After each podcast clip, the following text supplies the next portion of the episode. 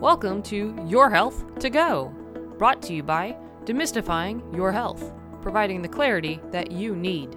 I'm Ashley Wood, registered nurse and author, your host. In each episode, we take a health topic that's important to you and break it down into easy to understand information. We also discuss the most common treatments and preventative techniques. Thank you for joining me today. Let's get started. Today's topic is degenerative disc disease. Over the past few weeks, you notice that your back has become increasingly painful, especially if you've been sitting for a while. After you start experiencing numbness in your legs, you go to the doctor and find out you have degenerative disc disease. What does this mean for your future? Is it treatable? Can you prevent it? Degenerative disc disease, or DDD, isn't technically a disease. It's a progressive condition that causes the discs in your back to lose their strength over time. Spinal discs are located between the vertebrae of the spine and provide cushion. Naturally, discs dry out over time, causing them not to function correctly. Other times, the condition is the result of an injury or overuse. Unfortunately, once a disc is damaged, it can't repair itself. Symptoms of DDD can start in a person's 30s or 40s and then worsens. Symptoms include pain that mainly affects the lower back but might extend to the legs and buttocks. If the pain starts in your upper spine, it can spread from your neck to your arms. Typically, the pain is worse after twisting or bending or sitting. Therefore, some individuals have less pain after walking and exercising. The pain can come and go in as little as a few days, but can last up to several months. DDD can also cause weakened leg muscles as well as numbness in your arms or legs.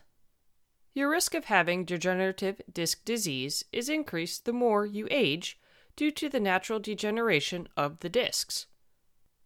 It's important to note that most adults over 60 have some level of the disease, and not all of them experience pain. If you've had a significant back injury or do repetitive activities long term, it can result in developing the condition. Being overweight and living a sedentary lifestyle are also associated with increased chances of having the disorder. A complication of advanced DDD is osteoarthritis, or OA, in your back. With this type, the vertebrae rub together because there are no discs left to cushion them. This often results in severe pain, causing the person to be limited in the activities that they can participate in. Another complication is that many people who have back pain tend to not want to move. But this can actually elevate your chances of having worse pain, decreased muscle tone, reduced flexibility, blood clots, and depression.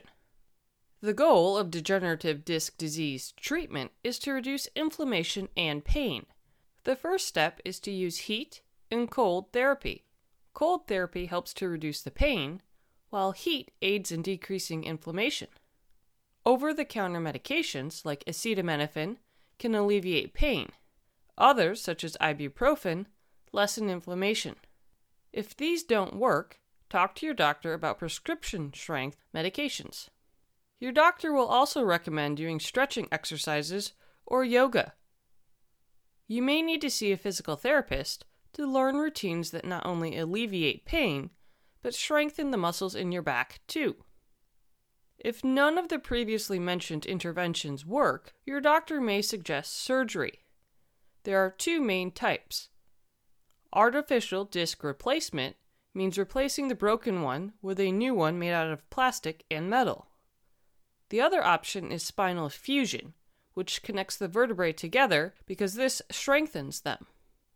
While you can't prevent the natural decline of spinal discs, you can reduce the likelihood of having significant pain by maintaining a healthy lifestyle from the time you're young. One of the most important things is getting regular exercise that not only promotes improved circulation and muscle strength, but also encourages flexibility. By eating healthy, you'll decrease the probability of being overweight, which places an undue stress on your back. No question, back pain can have a significant impact on your life. The good news is there's a way to treat it. If you have any questions or concerns about degenerative disc disease, please speak with your doctor. If you'd like more information, please visit Spine Health's Degenerative Disc Disease page. Thank you for spending some time with me today. If you found the material to be valuable and helpful, please tell your friends about us. We're on social media, so like and follow us there to stay up to date on our latest information. You can also sign up for our weekly newsletter on our website. Stay healthy, and please join us next time on Your Health to Go. Now, time for the legal statement. Please keep in mind that the content we provide is not intended to be a substitute for professional medical advice, diagnosis, or treatment.